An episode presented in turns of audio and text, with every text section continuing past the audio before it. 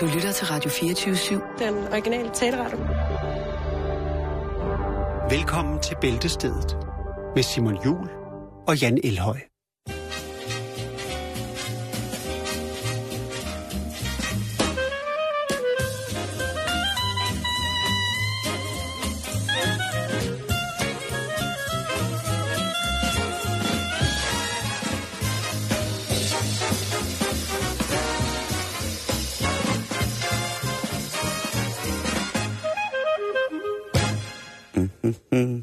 Nå? Ja.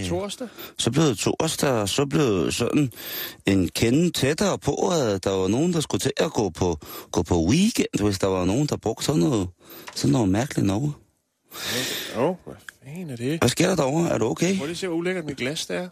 Det er ikke blevet vasket ordentligt af. Ej, vil du lige ud og hente et nyt glas og bringe det til, hvor jeg kan sagtens holde den kørende? Du skal den til. Det? Ja, jeg kan sagtens. Ej, ved du hvad? Jeg kører Crayola, du. Uden vand. Sådan er det. Du kører te uden vand? Nej, det er ikke te, det er bare vand. Nå, okay. Jamen, jeg har dig. Ej, det er fint. Skulle jeg sagt. Okay. Jamen, ellers så går jeg bare lige pludselig. Jamen, det gør du. Ja, det er også et spændingsmoment. Man tænker, hvornår går Jan ud og henter vand? Hvornår er det Simon, skal padle? Hvornår er det, han skal sidde og fortælle om blomster? Det skal jeg forhåbentlig ikke, og hvis det er, altså hvis du mærker... Skal du nu? Okay, det skal jeg nu. Så hvis at I skal vide noget om mælkebøtter, så er der en ting, der er godt at vide. Det er, at man rent faktisk kan spise det. Og så ved jeg ikke rigtig mere om blomster i det hele taget. Men nu er Jan i hvert fald ude af butikken, og nu er han inde igen. Ja, sådan padler man rigtig, rigtig dårligt. Hvis det var en situation, hvor det galt liv og død, så var jeg nok død for lang tid siden. Men nu klarede du den, og så er han tilbage i fuld firspring. Ja, er det mig, der starter? Det er faktisk dig, der starter, Jan. Skal det min... Nej, ved du hvad, det er faktisk mig, der starter. Nå, okay. Nå, så er der fordi... jo, så kunne du bare være gået i gang. Jo. Ja, men altså... Ja, ude for gangen af. Men, okay. Men vi skal starte med at lytte til Samvirket. Et blad, som mange er vokset op med, som mange har i husstanden. Der er måske endda nogen, som er vokset op med det, som har valgt at indføre det i deres egen husstand. Den her gang, der har Samvirket altså lavet en liste. Og jeg ved ikke, om det er bare for at lave en liste, de har lavet den. Men det er altså en liste, der beskriver, hvad man ikke skal købe for tit. Okay. Ja. Altså på grund af miljøet, eller... Der er så argumenter for, hvorfor man ikke skal købe det ved hver af de 10 ting. Men det er altså 10 ting, som du skal tænke, har jeg virkelig brug for det, inden du køber det? Og de har som tekst på selve deres hjemmeside, der er de skrevet sådan meget fint, har jeg virkelig brug for det? Stil dig selv dette spørgsmål, når du bliver fristet af en ny nederdel, afskårne blomster, flaskevand og endnu en grilldag i haven. For i det lange løb gør alle dine små valg en stor forskel, for miljøet, Jan. Så det er et grønt incitament, der ligger til grundlag for, hvorfor at de har lavet listen, der hedder 10 ting, man ikke skal købe. Vi skal altså være gode ved miljøet i forhold til Samvirket. Og så tænker du... Så den kunne lige så godt have heddet, derfor skal du ikke foretage for mange impulskøb? Ja, det kunne den også godt hedde. Ja. Altså, det, men, altså, jeg tænker bare... men du kan jo sagtens lave impulskøb, som er mega grønne, ikke? Det kan man godt, men det er sjældent, de er det, for det er oftest noget med... selvforkælelse at gøre. Ja, men alligevel. Altså, der er jo også andre folk. Så det vil være generaliseret, Jan, og det er kun os, der må det. Ja, og bring det på. Lige præcis. Du skal for eksempel tit passe på med ikke, at du må ikke for tit købe en billig ananas. Nej. Fordi hvad? Fordi at de betaler prisen i Mellemamerika, Jan. Ja. Der sidder lille Juanita og Paco med helt ætsede fingre og kraft i munden, fordi de har skulle plukke ananas til dig. Det har de ikke. Jo. Men, det er sådan set det, der kan ske. De er... kraft i munden? Ja, det er på grund af pesticider, hvor de går rundt. De her små mennesker og plukker ananas. Okay. Ja. Så hver gang du spiser et stykke billig ananas, som du har købt, så er der et barn i verden, som dør. Okay, men sorte Rolf, rolig nu. Men altså, der er jo også det, ikke? Hvis det mamma skulle tage stilling til hver vare, ikke? Så ved jeg godt, der er nogle af dem, der handler i Irma, som kan bruge flere timer derinde på at gå og vende og dreje det hele og analysere og slå op på nettet, samtidig med det inde i butikken, for at gøre det rigtige, helt rigtige køb. Men stadigvæk, Simon, så tænker jeg, altså, virkelig meget, du skal tage stilling til. Altså, så skal du næsten føle, at du har lyst til at redde hele verden, hver gang du går ud og handler. Ja, det er fuldstændig rigtigt. Men det er også derfor, jeg er så glad for, at det Samvirket, der har taget stilling til, ja, og givet os en guideline for, hvad er det? Ja. Fordi det er dem, der skal redde hele verden, ikke? Jo. Så kan vi bare følge den liste. Hvis vi ikke føler... er selvfølgelig nogle forskellige mærker, man kan... så man kan forholde sig lidt nemmere til det, ikke? Jamen, det er også rigtigt. Fair trade, og så ja, vi jo vilde. Nøglehuller, og hvad der er, som er svanemærker, englemærker og ja, brandmærker. Ej, jeg ved det ikke, frimærker, jeg er snart ligeglad. Ja. Men ananas? Billig ananas, jamen ja, altså, det er åbenbart ikke så godt. Noget, som måske kommer folk til gode her nu, jamen det er grillkul, Jan. Ja? Du skal huske at købe økologiske eller bæredygtige danske kul. Fordi at på den måde, så støtter vi ikke, at der kommer billigt trækul fra tropiske skove. Det er sjovt nok, fordi i de tropiske skove, der arbejder Ronitas fætter. Ja. Bambo. Jo, men de skal jo også tjene til dagen og vejen. Og Bambo, han er et omvandrende brændsår. Ja. Han har arbejdet i kulminen i mange år. Så hver gang du tænder en indgangsgrill med et ikke-økologisk stykke kul, så tænk på Bambo. Ja, altså jeg vil sige, man kan lige så godt bare købe de der heatbeds fra Australien. Man kan bruge dem flere gange. De kan noget, Simon. Ja, det er fordi, de indeholder sten. Ja. Og knoglerester. Ja, fra Bambo. Lige præcis. Det er simpelthen... fisk, som der ikke er certificeret bæredygtig, må du heller ikke købe. Flaskevand. Så han har kigget over på sin flaske med vand. Det skal man ikke overhovedet. Guld og diamanter, det skal du også lade være med at købe, Jan. Guld og diamanter? Ja. Og jeg ved godt, du køber meget af det, men det skal du også stoppe med, fordi at... Jeg tror hverken, jeg har det ene eller det andet, faktisk, hvis jeg skal være helt ærlig. Guld og diamanter, det er noget, man giver væk, Simon. Jeg sidder bare og tænker på, hvor al mit guld og al mine diamanter er. Det ligger under gulvbrædderne. Lige præcis. Der bliver brugt ting som cyanid, arsenik, kviksøl og store mængder vand til at udvinde guld med. Mm. Og sjovt nok, i Afrika... der bor bambusfætter, Mutulu. Ja. Og Mutulu, han arbejder en diamantmine, som er drevet af onde hvide mænd. Eller kineser. Det er dem, der har sat sig på den største del af den omgang der. Det er rigtigt. Men hvem tror du, de har købt af? De sorte eller de hvide? De har købt det af de hvide. De sorte har ikke... Lige præcis. De ejer så du skal købe genbrugsguld. Hvis du er heldig nok, så kan du skrabe guldhornen op et eller andet sted. Det kan være fedt at gå fra dem liggende i sin dragkiste. Man skal købe genbrugsguld, men det er vel stadigvæk tilvejebragt på samme problematiske måde. Ja, lige præcis, men så er det de andres skyld. Og så er det jo okay. Okay. Så hvis man kører anden generations guld, så har man sin ryg fri. Ja, selvom der sidder børnenegle i guldet, så er det nogle andre, der har gjort det. Det er ikke din skyld, så er det stadig dit dejlige. Der er et råb om hjælp ind i. Det er det dejlige guld. Balsamering. Hårbalsamering. Ja. Du skal vel at blive... altså, hvis man skal være god for miljøet, ja, så skal du altså ikke brændes. Der skal du frysetørres. Ja. Men der har man jo sin freedom. Og hvis du bliver brændt, så sviner forbrændingen af dit lig og din kiste ikke. Jo, men hvis man først er væk... Ah, det vi starter sarkastisk ud, synes jeg. Ja, men det synes jeg også. Stearinlys. Ja. Drop det. Ja. Nej, det skriver de ikke. De skriver, at man skal huske at lufte ud, når man har brugt stearinlys, fordi det indeholder sundhedsskadelige partikler. Det er rigtigt, ja. Og så skal man gå efter lys af soja eller bivoks. De soder ikke og afgiver ikke petroleum. Den har vi haft før, Simon. Så ja, vi er på forkant. Det er vi lige præcis. Ja. Poser, afskårende blomster. Vidste du, at specielt hollandske roser har et slemt miljøfodspor, fordi på 35 kilo CO2 for 12 stykker roser. Ja. Så hvis du køber en buket blomster med roser, jamen hvis der så er 12 i den, så er du skyld i, at der er 35 kilo CO2, der slår ud i luften. Ja. Og op i Norge... Ja, og hvis man ikke køber de 12 roser, så kan det ende med en skilsmisse, og hvad giver det så samfundet? Så kan man blive ved, Simon. Det hele er en stor kædereaktion. Så kan man drage mange ting ud af det der, ikke? Du er skarp i dag, mand. Og hvis det er, at man ikke kan få lov til at blive brændt som sit sidste ønske, fordi at det er dårligt for miljøet. Hvor er vi så henne? Altså, ens sidste ønske kan man ikke få opfyldt. Nej. Det kan de selv, når de sidder der klar til at få dødsprøjten eller den elektriske stol. Så får de den sidste håndmad, eller hvad de nu vil have. Tandtråd. Nyt tøj. Jeg siger det bare. Nyt tøj. Ja, det må du heller ikke købe for meget af. Nej.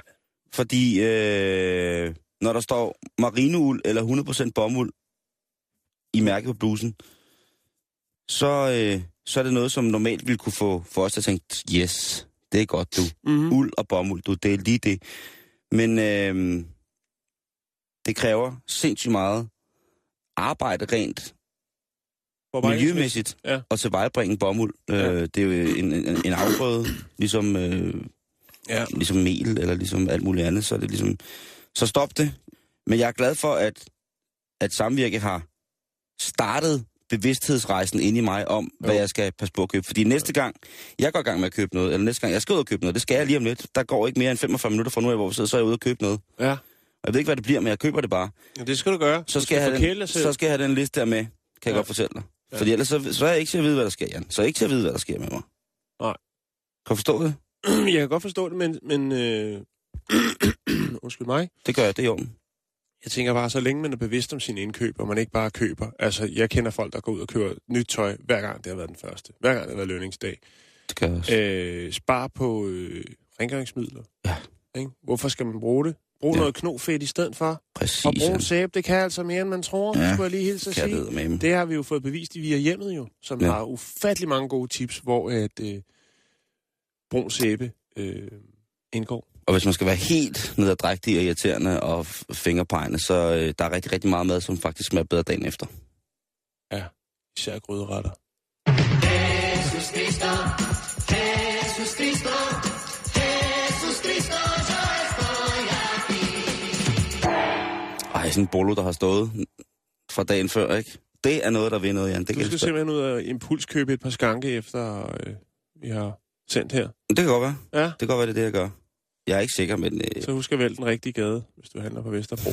Nå, vi skal snakke farveblyanter. Farveblyanter, det ord har jeg ikke lige præcis hørt i så lang tid. Nej, men det er, fordi du ikke har børn. Men du kommer til det, Simon. Bare vent. Men du har sikkert, og kender sikkert mærket, Creola. Det er en af de største. Ja. Det er en af de største på markedet. Jeg har lige gået ind på en... Jeg ved ikke, om det hed fedtfarver, dengang jeg var lille. Nej, det er mærket, der hedder Creola. Og de laver alt, Simon. De laver metalfarvemaling. De laver de helt klassiske farvekridt. Og så laver de farveblyanter. De laver tusser. De har alt, når det kommer til farve. Og det, som at de er kendte for, selvfølgelig fordi det er et produkt til børn, ja, man stort set kan spise dem uden at dø. Det er ikke det, der står på pakken. Nej. Men lad mig uddybe, fordi at, som vi selv siger, selvom vores produkter er ugiftige, anbefaler vi ikke, at man bruger dem til læbestift, eyeliner eller anden makeup. Undskyld, hvad? Altså er der som... Man skal ikke bruge det til makeup. Man skal ikke bruge det som læbestift, eyeliner eller anden makeup. Det er de blevet nødt til at skrive på pakkerne nu. Det er lige ligesom det der med, at man ikke må, der skal sidde markater på katten. Jeg har faktisk ikke skrevet det på pakkerne endnu, Simon. Fordi det her, det er en ny ting. No. Det handler om de her sådan, forbandede mange bloggere, som har en YouTube-blog, eller bare en hjemmeside-blog, eller en anden blog, hvor de sidder og snakker ind i webcamet. Har en masse gode tips om alt muligt. Og der er der altså så... Altså det kan være enten godt eller dårligt, de der blogs, ikke? Jo, og nogle gange så er det ufrivilligt godt. Ja lige præcis. Det forstår jeg godt. Ja, jeg har ikke helt forstået det der, og når man så har fået rigtig mange followers, så kan man få en masse gratis produkter. Det tror jeg godt nok ikke... at RCL Beauty 101 har fået. I hvert fald ikke for Crayola. Fordi det handler nemlig om bloggeren RCL Beauty 101, som har en YouTube-blog. Tænker du har fundet den blog, Jan? Jamen, jeg kan finde alt muligt på den. I know. Ja. Og hendes tutorials, som det hedder. Altså dem her, hvor man... Instruktionsvideoer. Lige præcis. Hvor hun viser, hvordan man kan... suge Crayola-farveblyanter, altså blødgøre dem i varmt vand i et par minutter, og så kan man altså bruge dem som eyeliner. Og så får du altså... alle regnbuens farver jo. Lige præcis. Og det virker umiddelbart ret smart. Og vandfast går ud fra? Det kan man også, og der står på pakken, at ikke at man kan spise det, men at de ikke er farlige. Men Crayola, virksomheden, som jo siger, at der sker ikke noget, hvis små børn spiser, siger, jamen man skal ikke bruge det som make-up. Og RCL Beauty 101 siger også, at der står på pakkerne, eller det, hun siger i hvert fald, at jamen, altså, små børn kan spise det, så kan vi også godt bruge det som make-up. Det giver, inde i mit hoved, der giver det faktisk meget god mening. Ja. At altså, hvis ungerne kan æde det, så kan man altså også godt bruge det som øjenmakeup. Men, ja, men som så Creola siger, så er det godt være, at der står på pakken, at de ikke er giftige, hvilket jo giver et tryghedsmoment hos de unge vortne forældre, som tænker, nu skal vi have nogle kreabørn. De siger så, det betyder altså ikke, at det er testet sikkert for, og det kan bruges som kosmetik. Og det kan man jo godt forstå, fordi at især når RCL Beauty 101 er en amerikaner gået fra, så har man godt hørt om nogle sagsanlæg helt ud af proportion. Og det er nok derfor, at Creola ligesom går ud og siger, prøv at høre, det skal man ikke. Det er ikke lavet til det, og lad være med det. Ja. Men det er jo problemet med, ikke problemet, men det er jo sådan med sådan nogle bloggere, hvis de har mange følgere, så sidder der altså, så sidder der nogen derhjemme, der måske er en 10-11-12 år, og allerede nu er begyndt at... råd med at smide noget krudt i fjeset, når de skal over i skolen. Og lege. Nede på legepladsen med mor og far. Og så har vi altså en, der præsenterer et produkt, som ikke er lavet til det.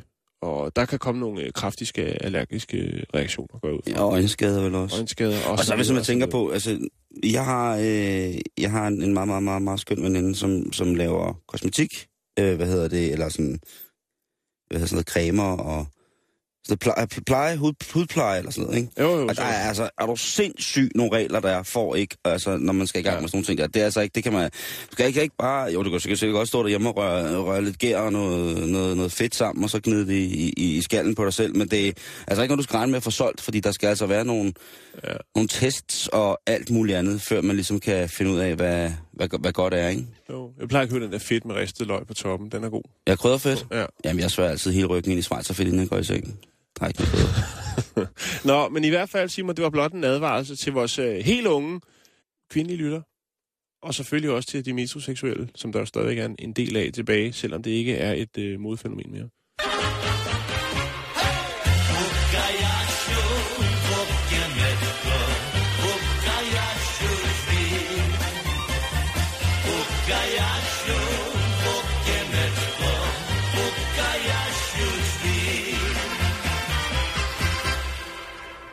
Jeg har lige søgt på, hvad fedtfarver er. Ja. Og jeg kan sådan... Altså, hvad de er lavet, eller nu er det farveblyanter, det her. Det ved du godt, ikke? Ja. Men fedtfarver er jo også en gammel klassiker. Mhm. Og oliekridt. Ja. Det var sådan noget, man havde, da jeg gik i folkeskolen. Det var rimelig spændende. Tænk, at man har begyndt at smøre det i hovedet. Det siger jo også noget om... Eller... Ikke alt om, men det kunne godt sige lidt om det der med, hvor meget det ydre betyder for folk i en tidlig alder. Jo, og så er det tilgængeligt, ikke? Over i formingslokalet. Jo, præcis. Nå, hvor skal vi hen, Simon? Jamen, vi skal en tur til England. Jeg kan jo godt gå på jagt i brevkasser, fordi det er altså, det er som regel guf.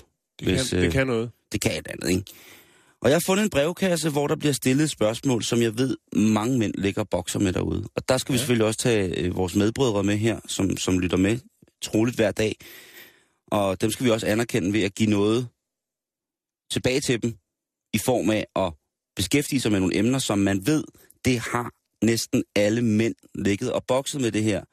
Men det er bare ikke sikkert, at man ligesom har fået det sagt, eller fået det ud i verden, eller fået debatteret det på en ordentlig måde, således at man kan forlige sig og leve med det i god ro og orden. Men der er i den her brevkasse, der er der en rådvild herre, som skriver ind, at han har fundet ud af, at hans kone har en hjemmeside. Ja. Hvor hun sender billeder ud til mænd af sig selv. Okay. Uden særlig meget tøj på. Og i mere eller mindre kompromitterende situationer. Ja. Det har været noget chok for ham at finde ud af. Ja, til at starte med, så bliver det i hvert fald sådan, wow, baby, er det det, du gør? Er det det, du er til? Der vil jeg tænke, at... Så skal du da lige tjekke min hjemmeside. Det skal du se her, du. Det ville være vildt, ikke? Hvis sådan et par der havde været gift i 30 år, eller... Gud, Thorleif, er du også den slags? Nej, skat, hent motorsaven og grenhakken, så kan vi rigtig komme i gang op på loftet. Nå, men hvad så, Simon?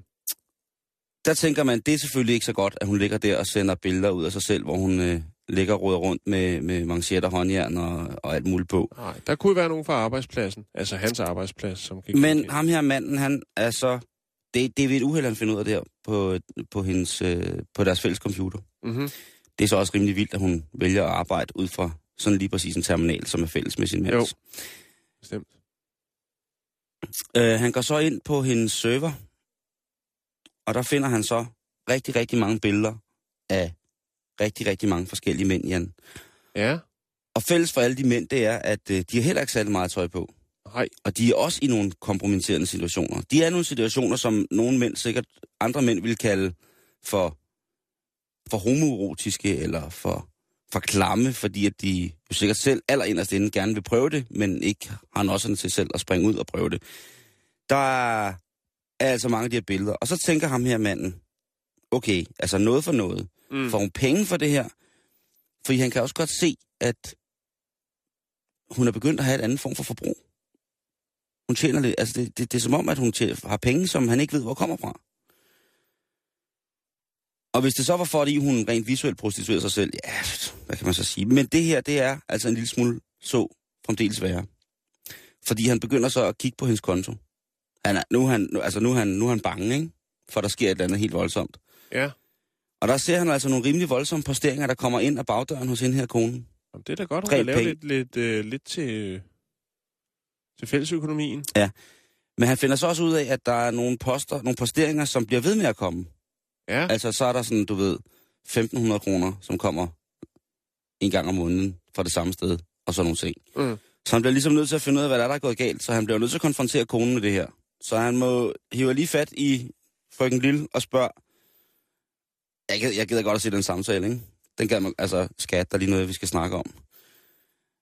Udover, at han har været inde og rode i hendes private sager, som selvfølgelig aldrig er all right, så kan man så sige, det han så finder, er det fyldestgørende for, at han rent faktisk godt har måttet rode i det, fordi det er så grelt, det han finder ud af. Han finder ud af, lige til at sige det, at hende konen der, hun ligger og bokser. Bokser? Med noget afpresning. Okay.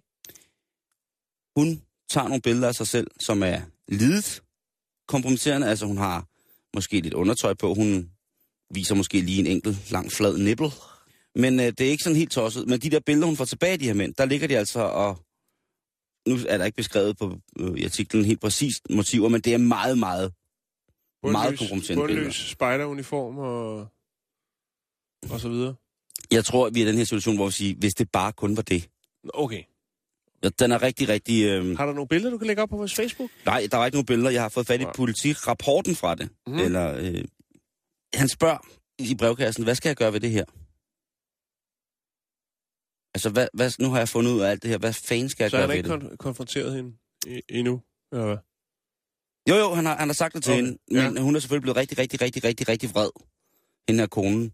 Og ham her manden, han ved ikke, hvad han skal gøre. Fordi han kan jo stadig godt lide hende, men... Han synes jo også, det er tarveligt, hun ligesom har holdt på den der hemmelighed. Så han spørger, hvad fanden skal han gøre ved det her? Yeah. Og svaret fra brevkasseredaktøren, det er meget, meget, meget, meget entydigt. Hun er meget, meget vred for det første, hende der svarer og siger, det skal stoppe nu, det der. Mm. Det skal stoppe nu. Det er ulovligt. Det hører ingen steder hjemme. Altså afpresningen, det er ikke, hvor grædt det så end måtte være. Det er altså ikke noget, som man får lovens besyv til at gøre. De siger altså ikke, selvfølgelig, du presser bare løs. Pres alt, hvad du kan, min ven. Pres mit barn. Pres. Så hun vil altså bare have til at stoppe med, fanden vil man også selv gøre, hvis man fandt ud af det. Jeg tør slet ikke tænke på, hvad jeg ville gøre, hvis jeg fandt ud af, at ens kæreste lå og afpressede andre mænd. Altså hvis hun havde en fetis med det der med at ligge og sende billeder rundt af sig selv, mere eller mindre i afklædt tilstand, værende fræk og uartig, ja, så må jeg jo se på det. Kærlighed er jo kærlighed, kan man sige, og liderlighed er måske nogle gange noget andet. Og hvis hun havde haft en eller anden lille ekshibitionistisk krølle, som hun ikke lige har fået levet ud i sit liv, ja, men altså, så fred være med de voyeurs, der får glæde af det. Men, hvis nu ham her manden havde været lidt snedig og vaks ved havelån, Jan, så havde han jo kunne se det forretningsmæssige, praktiske i det her. Jo. Og så kunne han have startet en forretning på samme vilkår. Men stadigvæk. Han elsker sin kone, så jeg godt, at han ikke synes, det er den fedeste hobby, hun ligger og roder med for at spæde lidt i kassen til Grækenlandsferien. Og noget helt andet, jeg så kommer til at tænke på, det er, når de nu er gift... har været gift i mange år. Hvad er det så for et ægteskab, de har, hvis han ikke lægger mærke til sådan nogle ting? Ja. Der er sikkert flere lag på den, den historie, Simon. Men man kan jo hurtigt være enig om, at... og så afpresse folk for det, Jan. Det er dig, der har børn i den skolesøgende alder. Jeg tænker, det er afpresning, det skal man ikke lære for tidligt. Er vi ikke enige om det? Jo. Tak skal jeg.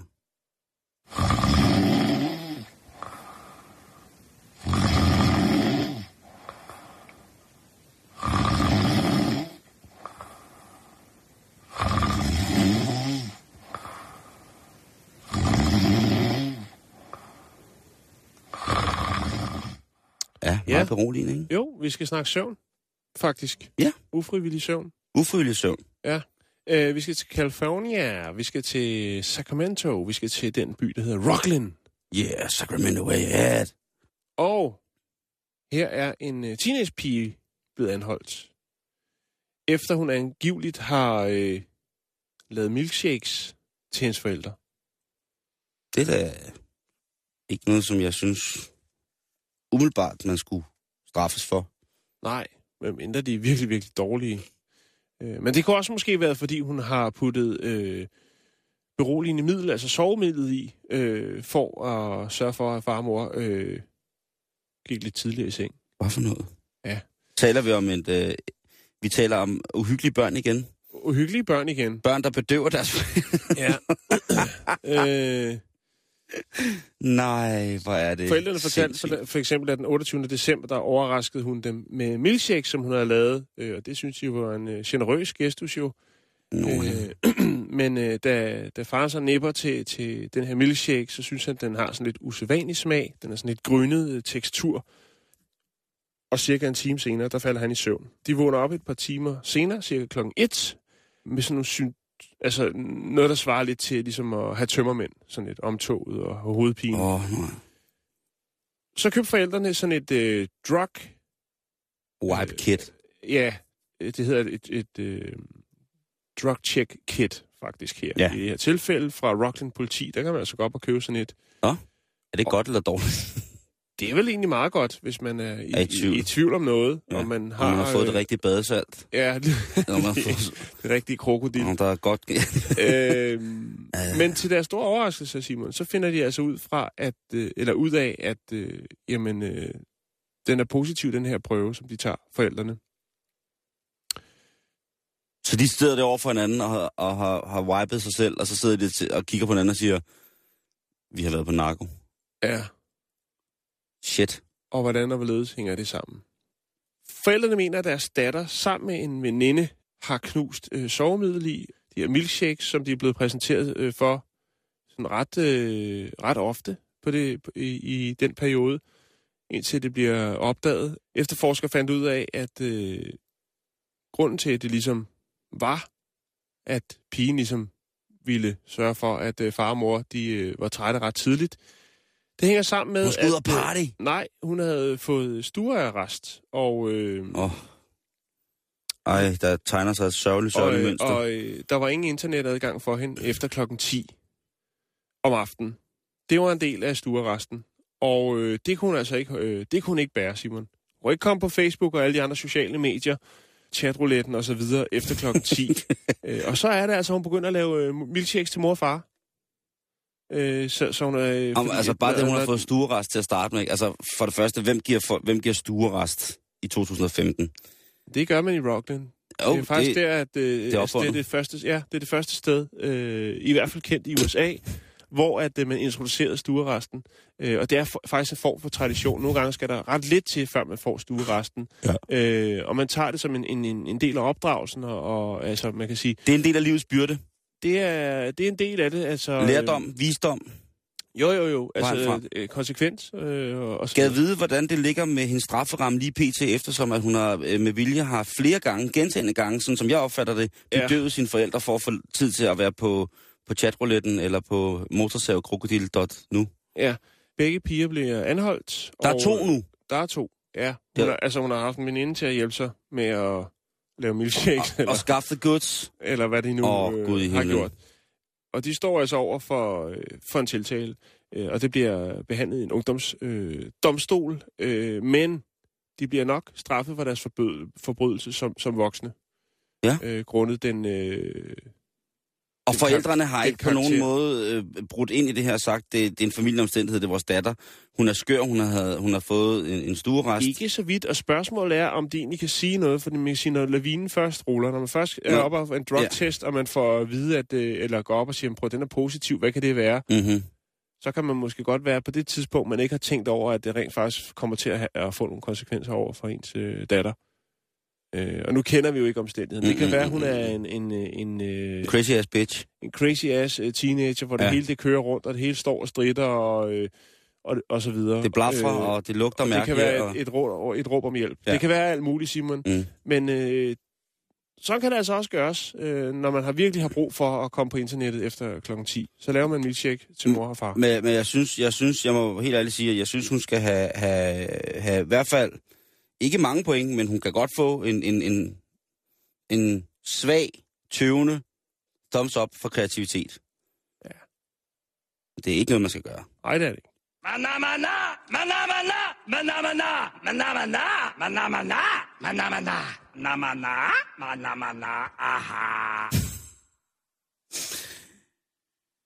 Nu skal vi snakke om noget, som måske heller ikke er godt, bare for noget, men som nogen måske ligger og drømmer om hele tiden.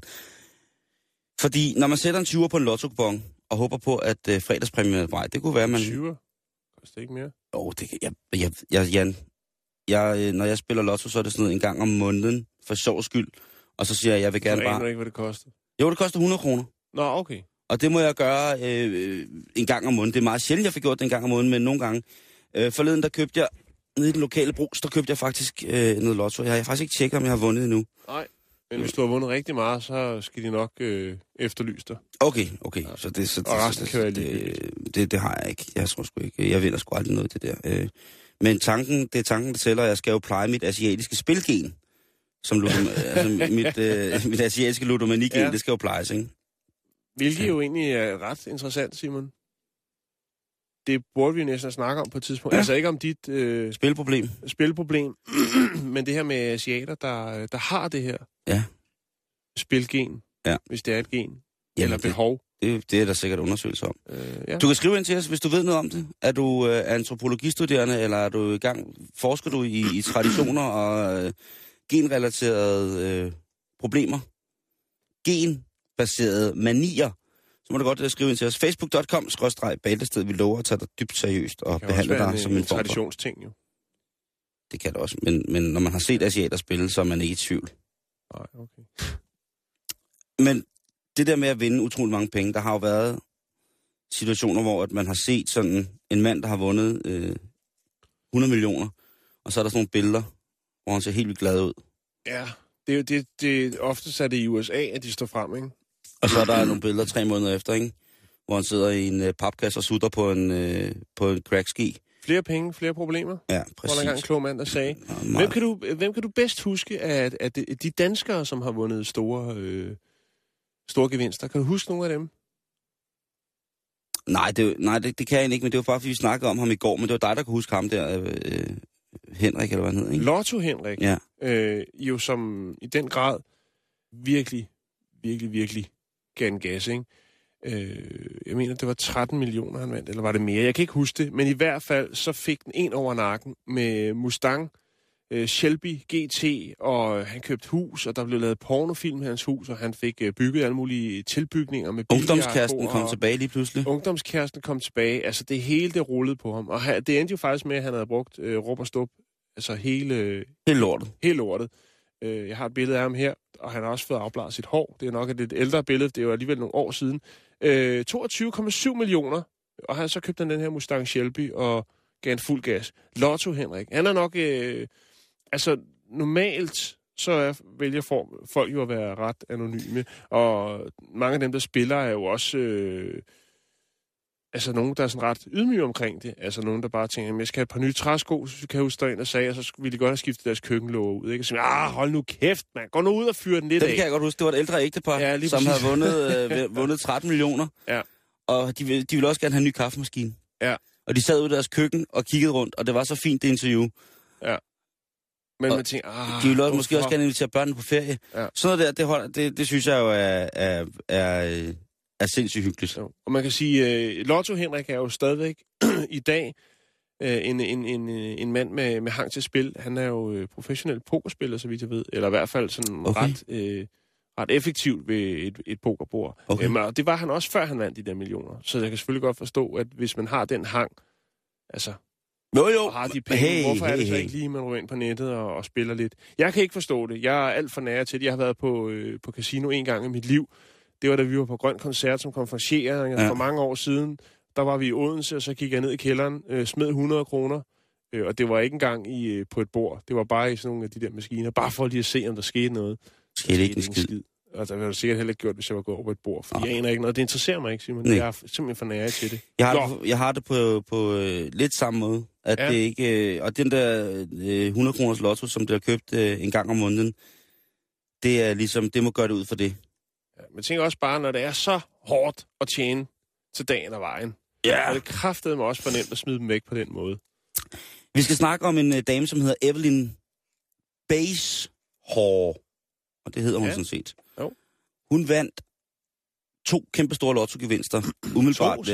Hun vandt først, 3,9 millioner dollars, og så vandt hun 1,4 millioner dollars.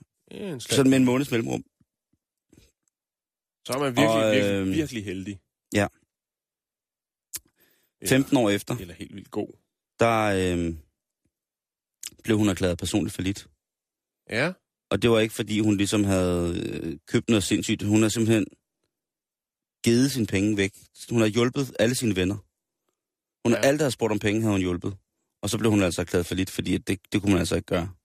Der er faktisk et klip også. Nu kommer jeg til at tænke, der var noget med en voksen herre, som vandt en lottogevinst. Og han sagde også, jeg tror, det var et nyhedsklip, som jeg har set, det faktisk ikke for så lang tid siden. Har vi haft noget om Lotto for nylig? Nå, men i hvert fald, jo, det var der hende kvinden op fra Nordsjælland vandt den der kæmpe. Eller det snakkede vi om det. Men han sagde, at han havde fået ufattelig mange tiggerbreve. Altså folk, der var lidt økonomisk beknep, som så valgte, efter han var stået frem som lottovinder, at sende et brev til ham og sætte ham lidt ind i situationen, i håb om at få lidt mønt. Der har jo også været andre, kan man sige, og det behøver sikkert være lottomillionærer. Jeg kan huske, da vores... den legendariske ejendomsmægler, som ikke er blandt os længere, Jan Fogh, da han startede med at husere på TV2 i det program, der hedder Liebhaverne. Og der sad jo en masse fugtige kvinder derude og tænkte, der er en singlemand der, og han har penge og strandvejsvilla. Og det væltede ind med breve, Simon. Ja. Fordi at det kunne jo være, ikke? Men han kunne kun lide, han kunne kun lide Charlotte. Ja. Nå, men hvad så, Simon? Hun blev flad. Og så, så er der ikke nogen hjælp at hente, vel? Hun kunne ikke få noget i banken og ingenting, og hun flyttede på gaden. Så skal vi snakke om en gut, som hedder Jeffrey Dampier. Jeg ved ikke, om man kan huske den sag fra sådan 2005-agtigt. Men også en gut, som i 1996 vinder 20 millioner dollars i lotteriet i Illinois.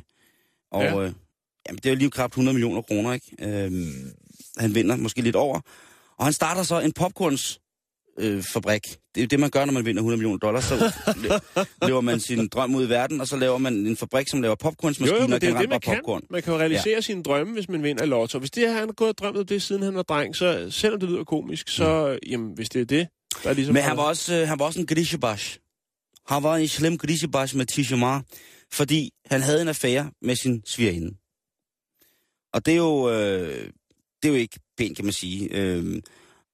Victoria, hende her svigerinde, hun var sådan lidt hun var vel en svigerinde, fordi hun havde også en anden homie, som hun hoppede frem og tilbage på. Ham her, som hun også ligger og pumper udenom med, han får en idé, der hedder ham her popcornskongen, ikke? Skulle vi ikke tage og se, om vi kunne få nogle penge ud af ham, fordi han har så mange af dem. Mm. Så altså, hvis man har så mange penge, man har råd til at åbne noget så sindssygt som popcornsfabrik, så tror jeg nok også, man har til dagen og vejen. Så tror jeg bare, vi skulle se at få klemt nogle skilling ud af ham. Mm. Men det går galt. Det går fuldstændig galt. Og de her 2 tosser, de står over for den her mand, som de har trængt op i en krog i bogstaveligste forstand, og kræver, at han skal give dem en masse penge. Og det gør han jo ikke. Dampier, han vil jo ikke. Popcornskongen vil jo ikke af med en skilling. Nej. Så han bliver skudt af de der 2 tosser. Og de kommer i spjældet, ja. Men igen, more money, more problems. Fuldstændig. En mand, der hedder Michael Linsky, Han vandt i 1991 $14 million, og han købte den her lotto-kupon i en spritbæks. Han kunne godt lide et lille glas, og tilfældigvis så var den her spritbæks, den var ejet af en gangster, som hed Whitey Bulger, eller Bulger. Han var åbenbart sådan en type, som kunne minde om noget direkte ud fra sådan en dårlig Hollywood-gangsterfilm. Så han siger, prøv at høre, du har vundet de her penge. Man går tilbage til den kiosk, hvor man har købt den. Ja. Og han går så tilbage til den her sprutbutik og siger, jeg har købt... En liquor store? Ja, præcis. Jeg har købt den her kupon her. Kasse 1. Penge til mig. Men det synes ham gangsteren, der ejer butikken, ikke er særlig fair. Han synes jo, at... Det er altså en gangster, der ejer butikken? Ja. Det er jo Whitey Bulger. Og han mener jo, at når det er hans butik, der har solgt ham den her... Så er der procenter? Så skal der være nogle procenter af. Så inden at den søde Michael Linsky ligesom får taget sig sammen og sagt til politiet, så har han altså måttet af med $7 million for at beholde sit liv. Ja. Man skal også tænke over, hvor man erhverver sig sin... Ja, men det er et eller andet sted, ikke? I England, der har de også haft fester og ballade. En 16-årig pige, som hedder Kelly Rogers, hun vinder det, der svarer til omkring $3 million. Hun tænker bare som 16-årig, nu har jeg alle de her penge, så mine venner og min familie, de skal i hvert fald have alt muligt godt. Så hun vælger som en 16-årig pige at bruge rigtig, rigtig mange penge på sine venner og familie, men også som en 16-årig pige nu gør, fordi hendes forældre måske, jeg ved ikke, om hun har købt deres mening, men hun får altså også lavet nye kasser. Ja. Hun køber virkelig meget tøj, og hun giver den fuld slæde. $3 million, ikke? Den får en over nakken. Knap 18 millioner kroner. Hun fester igennem i 6 år, og så bliver hun så som 24-årig erklæret personlig konkurs for fuld gardiner. Hvad hed hun? Hun hed og hedder Kelly Rogers. Okay. Har du fundet en? Nej. Jo, jeg har lige... Nå, ja. Så man kan alt muligt. En sidste en, jeg lige skal med, det var i 2013, hvor at en hyggelig mand, han vinder $75,000. Det fejrer han altså ved at købe den hellige urt og rigtig meget amfetamin. Da han kommer hjem, altså, så skal han fejre det her, og så skal han jo i gang med de her forfærdelige ting, og sager, han har købt. Og det ender jo med, at... Jeg ved ikke, om de er forfærdelige. Nej, men det er der jo sikkert nogen, der vil sige. Han skal fejre det. Det skal fejres. Og så ender det sådan her. Tak og i hytten. Han er en gut, som har til dagen og vejen i forvejen, men efter hans lille stunt med at ligge og suge på den lille glasfinger inde i lædersvinget, så brænder hele møllen ned. Så da hans familie kommer hjem, og han ligesom skulle overraske dem med noget rigtig godt, måske en lavkage med amfetamin i, ja, så kommer familien tilbage til en tomt, der er ingenting. Han brænder altså hele sit hus ned til grunden uden forsikring, og alle pengene er væk. Ja. Det er surt. Fordi han havde cashet pengene til redmønt, og de lå. Ja, det er jo noget, man kan, hvis det er skrabelodder og den slags, så kan man hente pengene. Det, han ikke havde købt amfetamin og pot for, det lå jo i kolde kontanter i en pose eller taske inde i huset. Ja, der følte sig som en lille godfader lige der. Så sådan en lille pip-amf der har så også gjort, at han brændte alle pengene. Så, men han brændte pengene af jo. Præcis.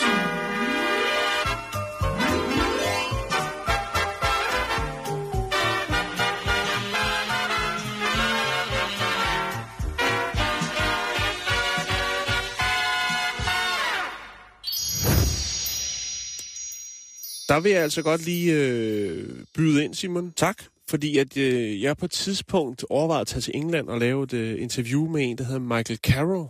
Okay. En engelsk... Lottovinder. Som i en ret ung alder. Jeg mener, han var 23. Eller noget af den dur. Da han vinder 9,7 millioner pund. 100 millioner kroner. Ja. Og han er ikke en af Guds bedste børn. Han har ligget rod med lidt kriminalitet. Han arbejder på en konservesfabrik. Sådan en rigtig arbejderdreng. Sidde i militærfængsel. Alle mulige ting. Alle mulige ting. Ja. Men han vinder altså de her penge. Og til trods for det her med, altså han har nogle kæmpe problemer. Han har et langt kriminelt CV. Han er ordblind. Han er ADHD. Alle mulige ting. Han har alle odds imod sig. Sidde i fængsel, lige præcis. Så får han de her penge, og så tænker man, nå, men så er alt jo godt.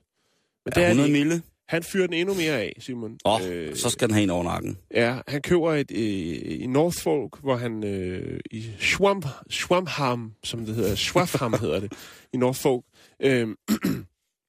der køber han en af de største huse på en af de dyreste veje, og så han kan godt lide at køre stokkar, så han laver hele haven op til sådan en stokkarbane. Og det synes de fine naboer er altså ret upassende. Han bliver samtidig med, at han har alle de her penge, så bliver han stadigvæk taget til tider for butikstyveri, stiller DVD-afspillere og den slags, altså små rapserier, fordi det bare lægger i ham.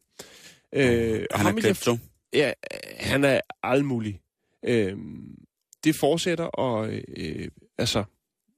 han ligger og ruder med rigtig meget kriminalitet. Og jeg har faktisk lige set nu i en avis, at han er gået, altså han er færdig. Han har brugt de 100 millioner, de er væk her i 2015. What? Og hvornår var det, han vandt dem? 2002. Han havde altså også noget af sådan en, hvad skal man sige, celebrity-status i England. Altså han gav en virkelig gas, har stillet op blandt andet til boksekamp. Man kan se et billede faktisk af ham fra før han vinder i Lotto og så til efterfølgende. Han ligner altså den helt tunge mafia-dude. Efter han vinder Lotto, han har taget 100 kilo på, og guldringen, og kæmpe guldkæde, og det, altså skræddersyet tøj. Den får en over nakken, ikke? Og har altså været ude i slagsmål, og...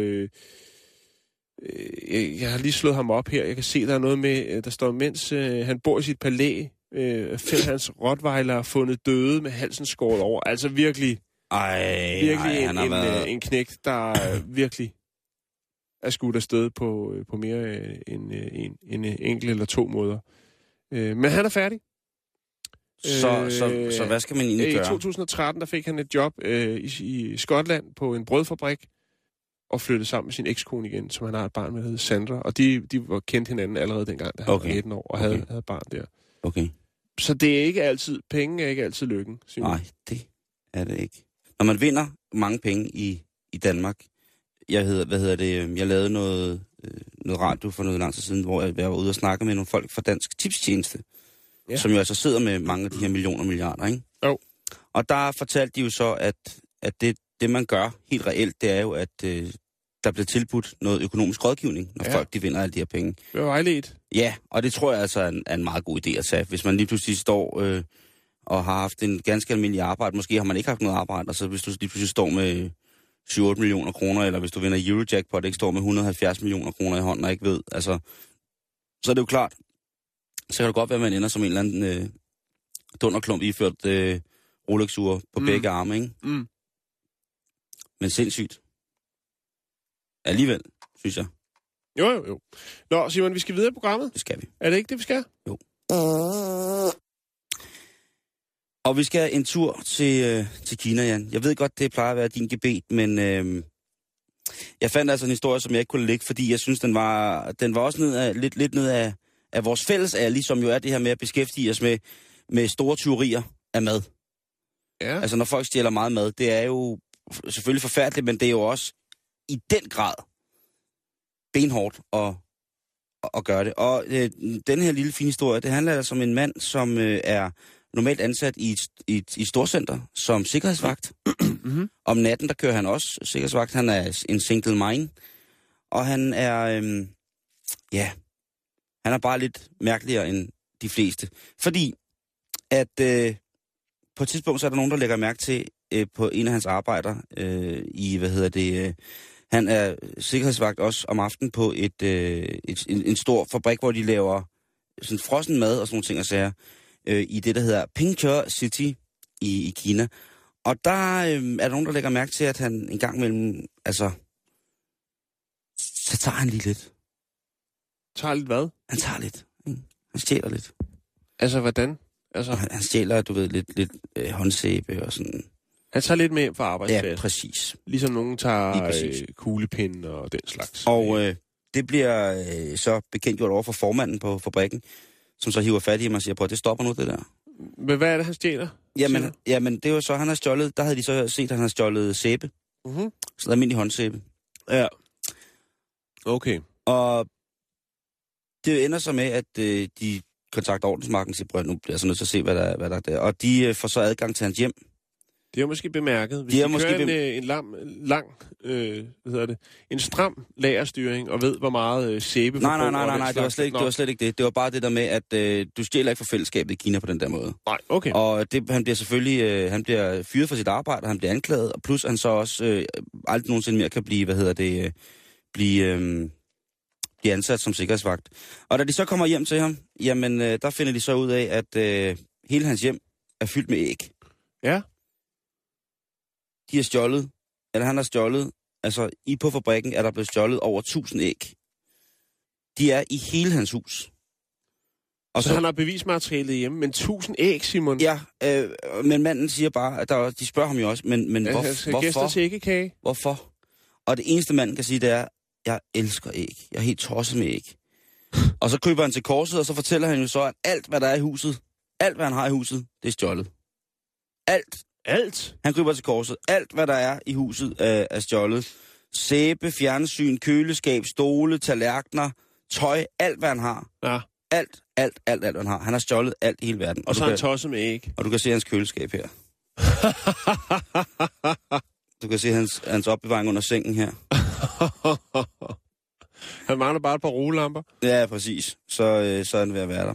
Jan, det er med de ord, der vil slutte den her torsdag. Vi når simpelthen ikke mere af det. Vi har ingen tid overhovedet. Jeg havde ellers en lille overraskelse til dig. Til mig? Ja. Nå, det må blive i morgen.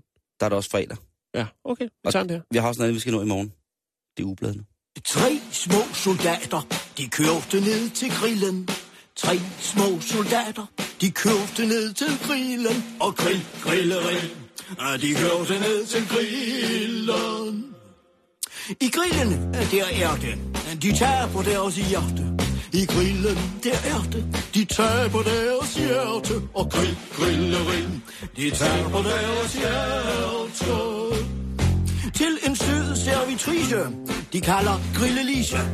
En sød servitrice, de kalder grillelise. Og grillerin, de kalder grillelise.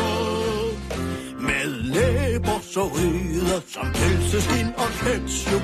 Læber så røde som pølseskin og ketchup. Og grillerin som pølseskin og ketchup.